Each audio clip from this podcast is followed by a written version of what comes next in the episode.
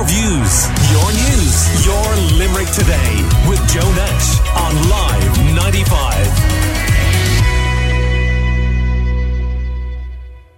Now, music, it helps people in so many ways, and calming babies down by singing them gentle tunes, emotional music to let go during tough times, and of course celebratory music, as we've seen in Limerick over the last few days, to mark achievement.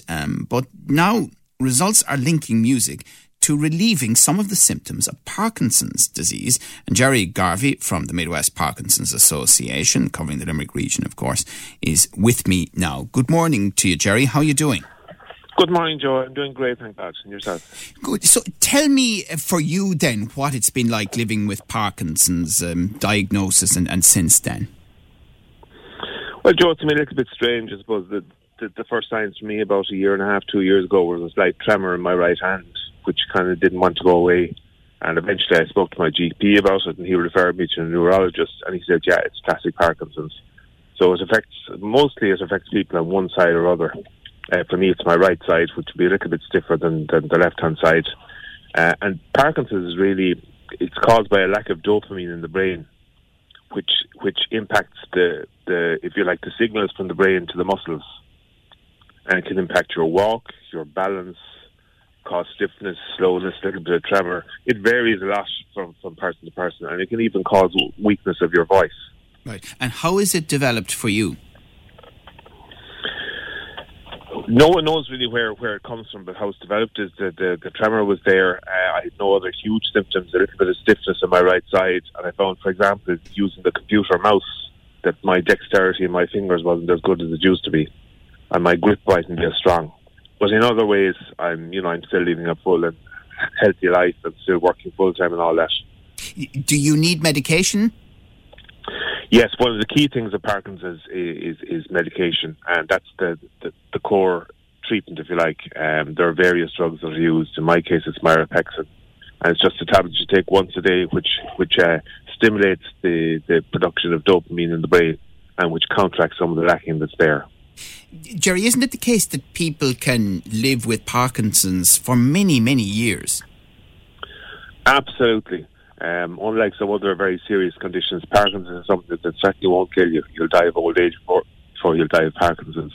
But it does have an impact, and it is a progressive disease, so you will find, if you don't do something about it, you will find that lack, poor balance, the stiffness, the tremor, the weakened voice will all progress over a period.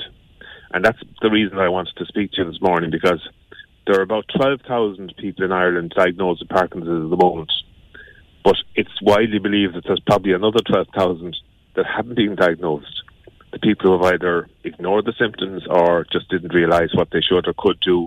And most importantly, people who have been diagnosed with Parkinson's but haven't plugged into some of the supports that are there. And the Midwest has largely led the charge in providing fantastic supports for Parkinson's. Led by our chair, Úna Anderson-Ryan. Jerry Garvey is talking to us from the Midwest Parkinson's Association. And I mentioned music and its impact. Tell me a bit more about that, Jerry. Yeah, it's a fascinating insight. There's a very interesting story about a very well-known Italian neurologist called Dr. Daniel Volpe, who's also an avid tradition musician. And he was over here, believe it or not, in Feakley in County Clare back in 2010.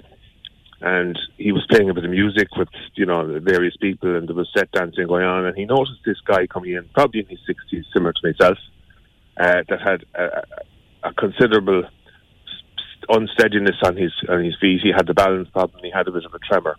And next thing, the music started up, a set started, and this guy joined in. And Dr. Volpe was fascinated that throughout the set, he didn't miss a beat. There was no sign of tremor, and he seemed to be really enjoying it. And at the end of the set then, once the music stopped, the tremor was back. So that led him to do a lot of research into it, and he discovered that it's the strong rhythm, the repetitiveness, the brilliant music of particularly Irish music seems to have the ability of, if you like, I suppose, suppressing the symptoms, at least partially.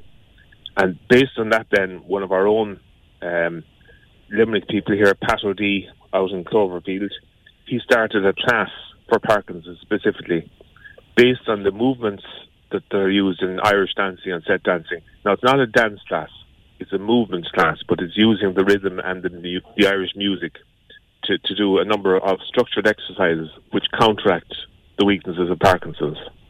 Isn't that fascinating? And I've been doing that myself for the past 6 months, and I find it fantastic. Right, and how is it helping you? Explain a bit more about it, Jerry.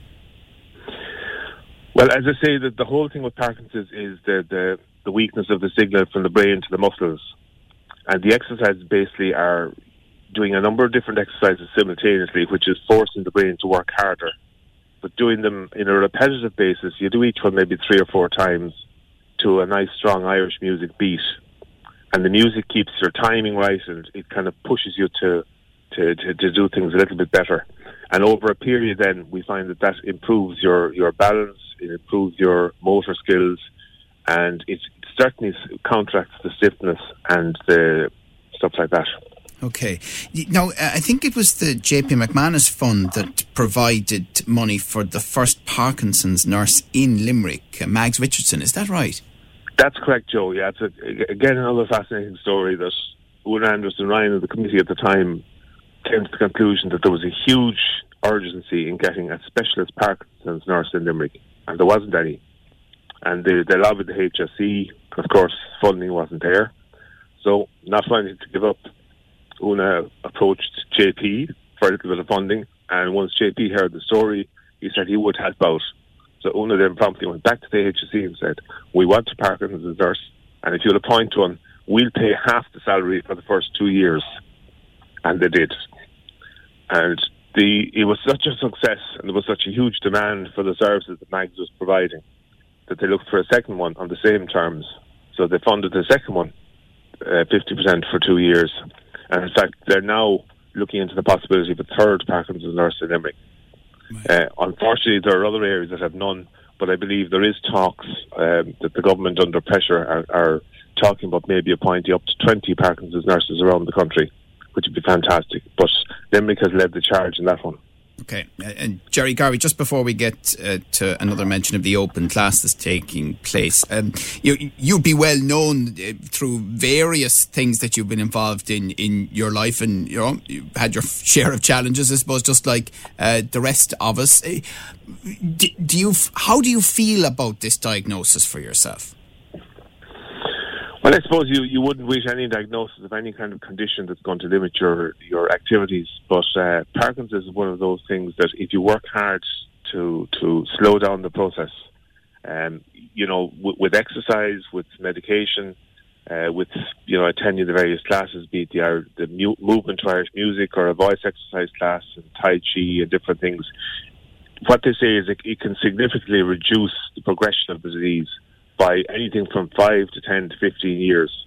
And actually, in fact, just to mention one particular name, that there's a very well-known neurologist in Dublin, Professor Tim Lynch, and Pat O'Dea actually has gone up and set up some classes in Dublin. And Tim Lynch has commented on several occasions that the patients that are attending the classes with Pat, this is the movement to Irish music, he can see a significant difference in them over a period compared to patients who aren't partaking of that. Right. And just remind us again of the open class. Yeah, again, a lot of people don't know what it's about. It's movement to Irish music. We have a class every Monday in Cloverfield in the Tioc, which is a lovely community hall. And what we're doing is we're doing an open class next Monday, the 25th of July, from 2 to about 3:30. And we're inviting anyone who's interested, whether they've been diagnosed with Parkinson's, they might have noticed symptoms, they might have a family member who has Parkinson's, or again, there might be symptoms there. If they want to just come along and see what it's all about, to come out to the Tioc and Cloverfield. And I'm sure you'd probably put it in the community diary, but if anyone wants to contact me, I'd no problem give you up my number. It's 086-257-6363. Right. And we're encouraging as many people as possible to come out next Monday, because, Joe, we're convinced that there's a lot of people undiagnosed, and I have no doubt there are people listening to this programme this morning that, you know, this interview hopefully might tweak something with them. And the opportunity for them is to come out and meet with us, have a look at the class. They don't have to partake. They can just observe the class and see what it's all about. Okay. And if they want to join, then they'd be welcomely All right. Very good. Well, listen, great to chat to you. Again, Jerry Garvey from the Midwest Parkinson's Association, and obviously that includes Limerick. And thanks for telling us about all of that, and fingers crossed that it's of benefit to some of our listeners this morning. Your views, your news, your Limerick Today.